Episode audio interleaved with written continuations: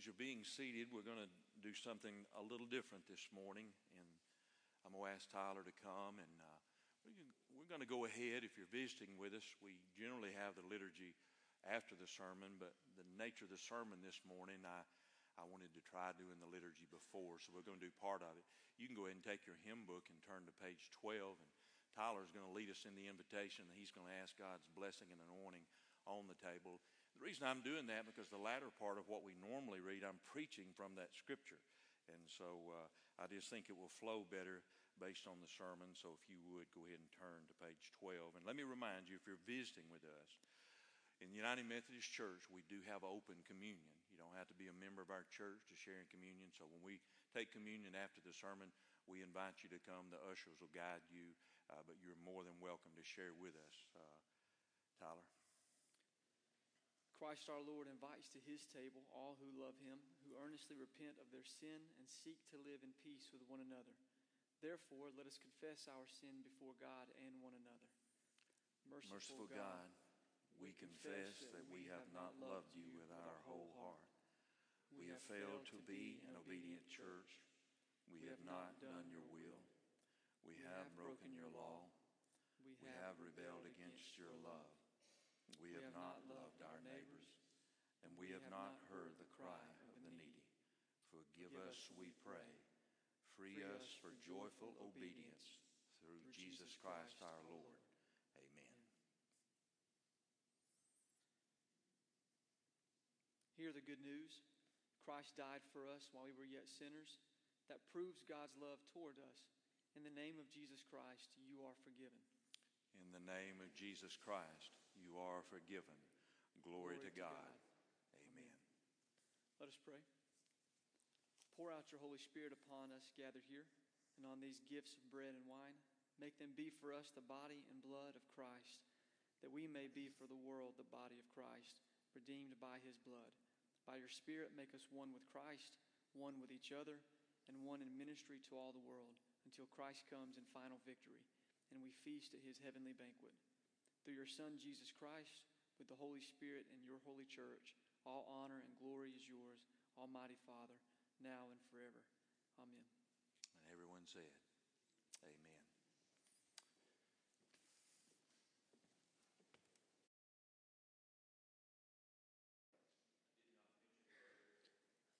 The flowers this morning uh, are here because of uh, Jim Martin. You saw there in the bulletin.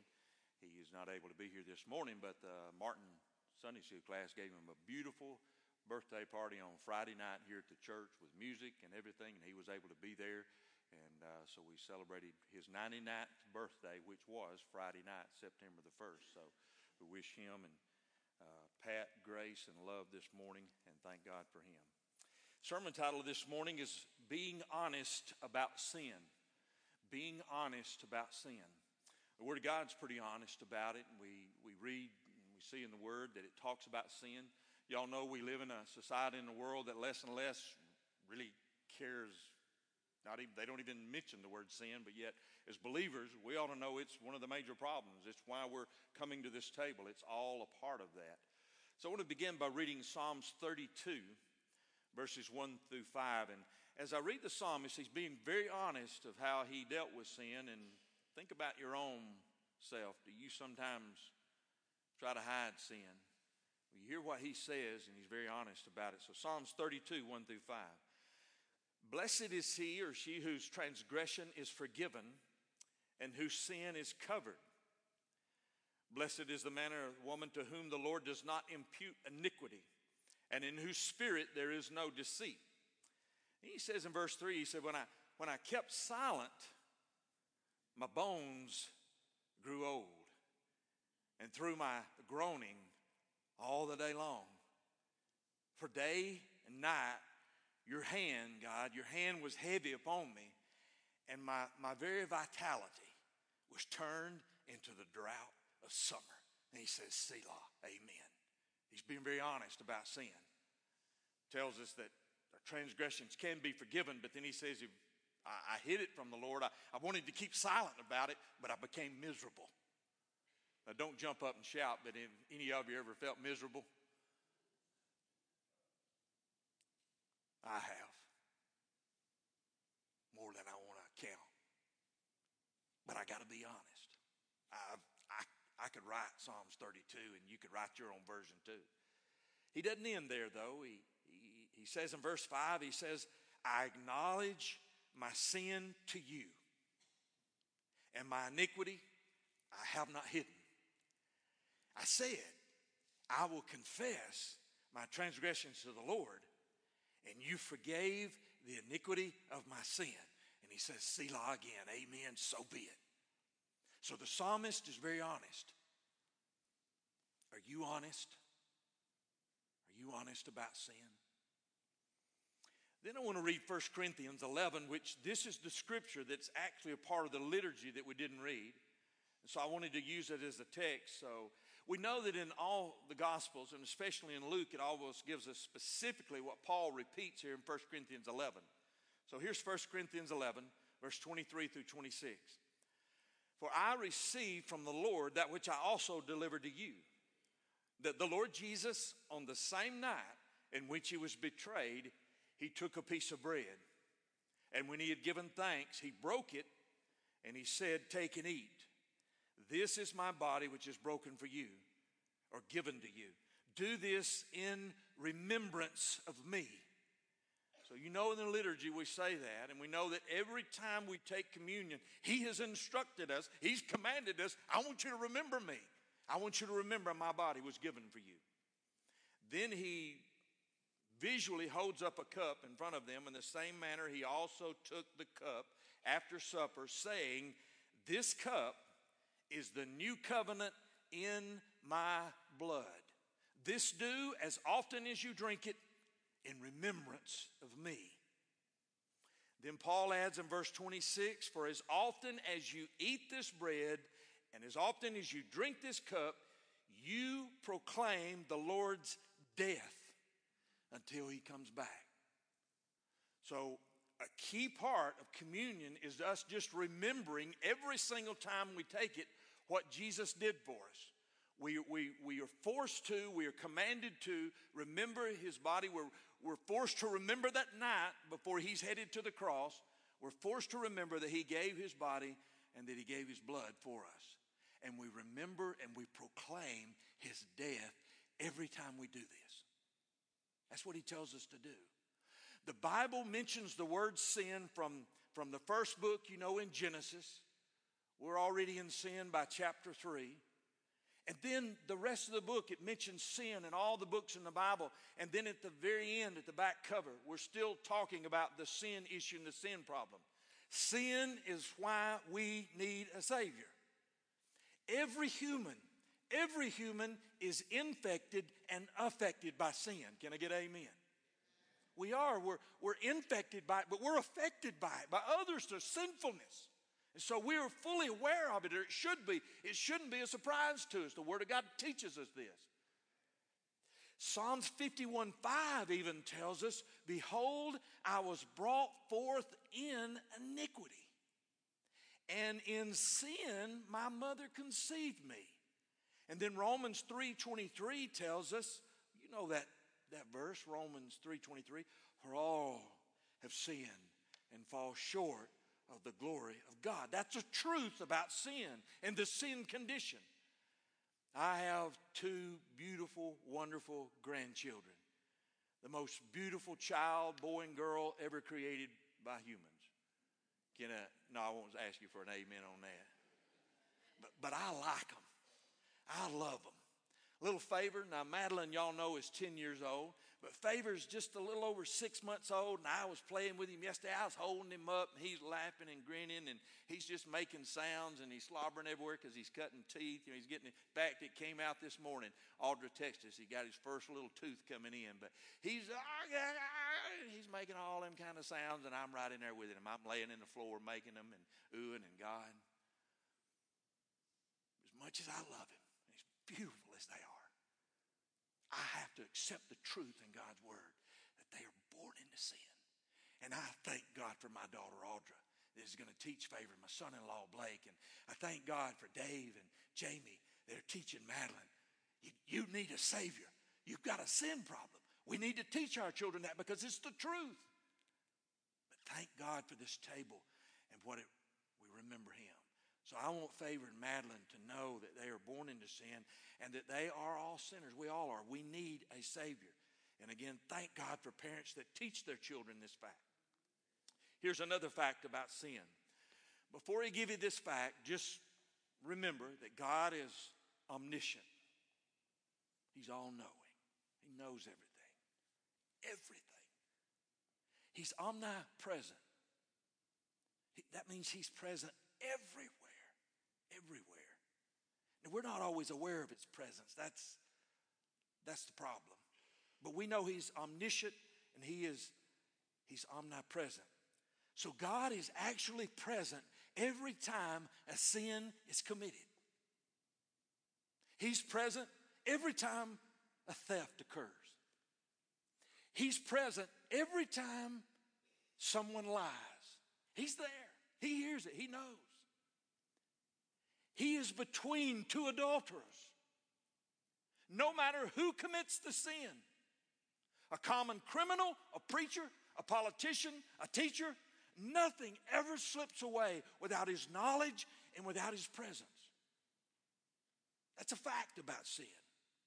Here's another fact time does not erase our moral transgressions. Time may make it better, we may kind of forget about it, but time itself does not erase our moral transgressions. They are offensive to God, and time does not remove it, it doesn't hide it, and it doesn't fade it. It's still present, it's still real, it still has to be dealt with. Time doesn't fade it, it doesn't move it away. The writer of Psalms 32 knew that he'd sinned against God, just like when you and I do. And yet he decided to keep silent. As a consequence of that silence, his life deteriorated. Have you ever tried to avoid facing your sin after you become a believer? You know, conviction is miserable. Thank God.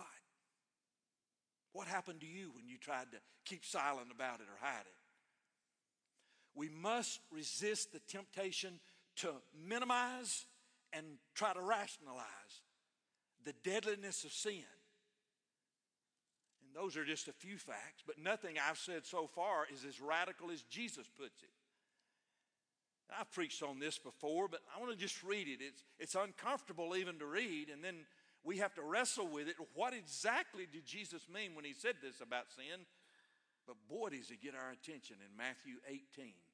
Matthew 18 8. If your hand or your foot causes you to sin, then cut it off and cast it from you. It's better, he said, for you to enter into life lame or maimed rather than having two hands or two feet than to be cast into everlasting fire. What a, what a visual. Then he doesn't end. He said, and, and if your eye which that happens to a lot of us, that eye. Our eye causes you to sin, then Jesus said, pluck it out and, and, and cast it from you. It's better, he said, for you to enter into life with one eye rather than having two eyes and to be cast into hell fire.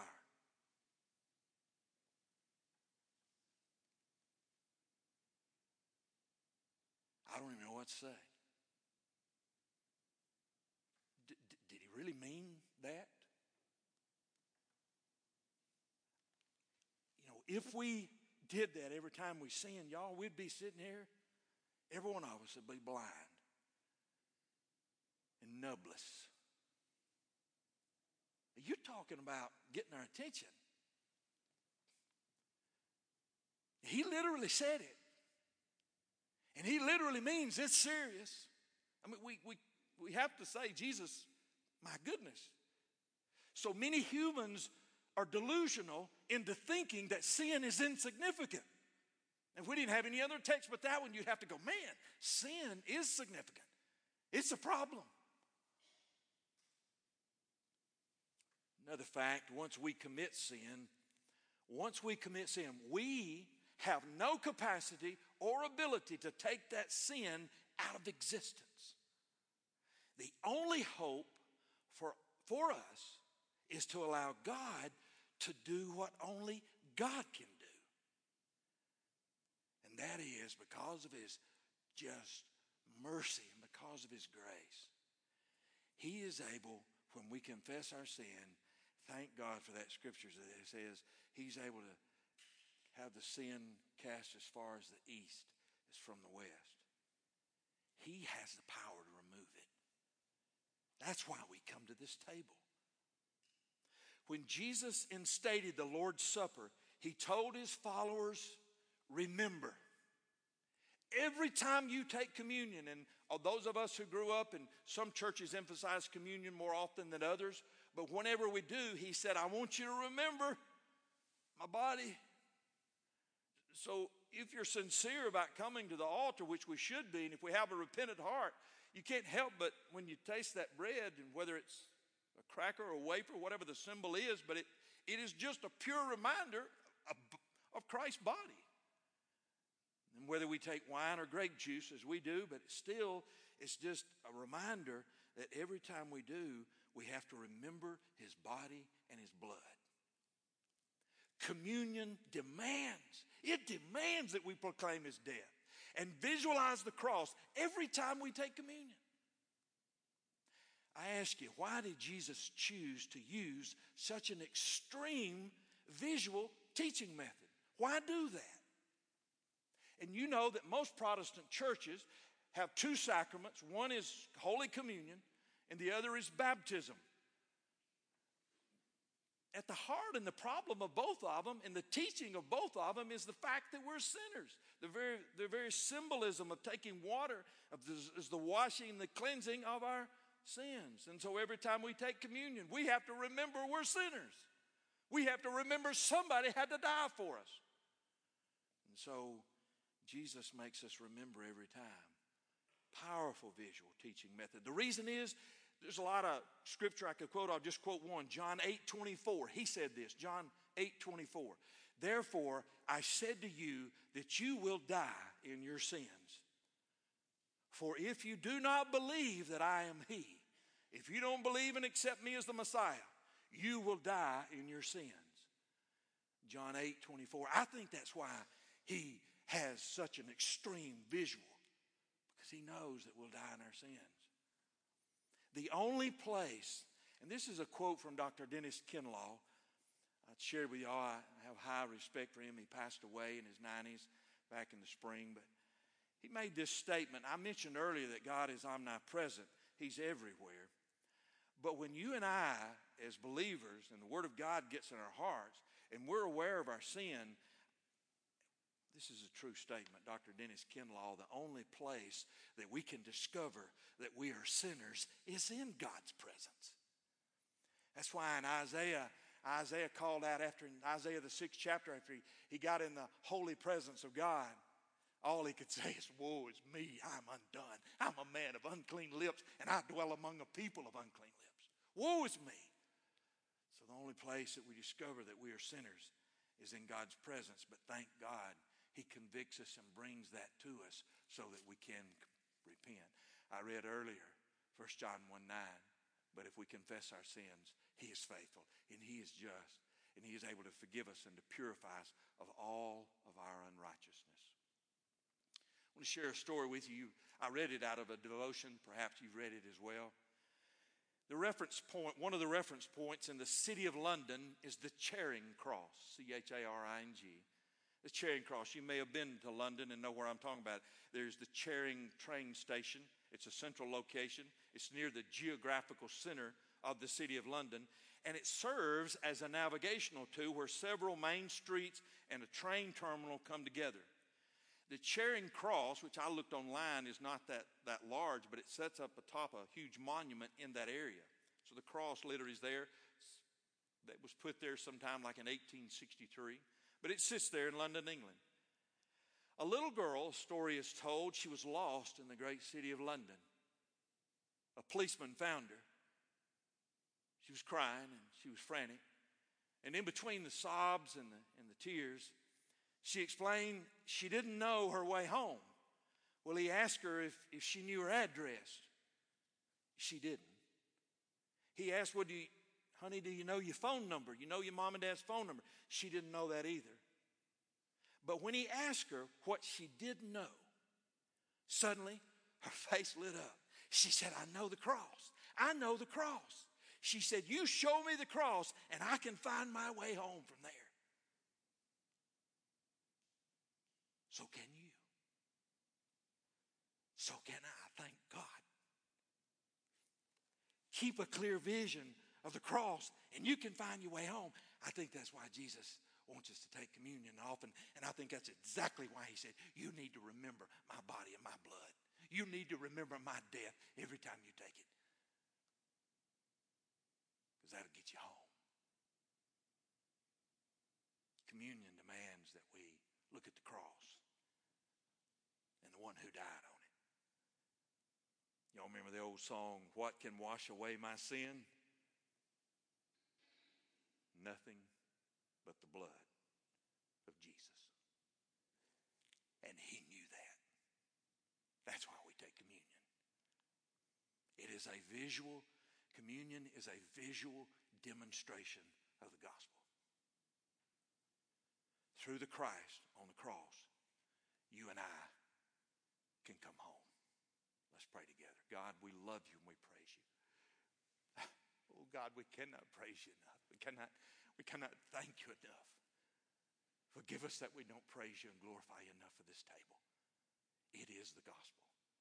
So I pray that you will bless us all as we come. And thank you, God. Through it, through you, we're going to go home. Thanks be to God. In the name of the Father, and the Son, and the Holy Spirit.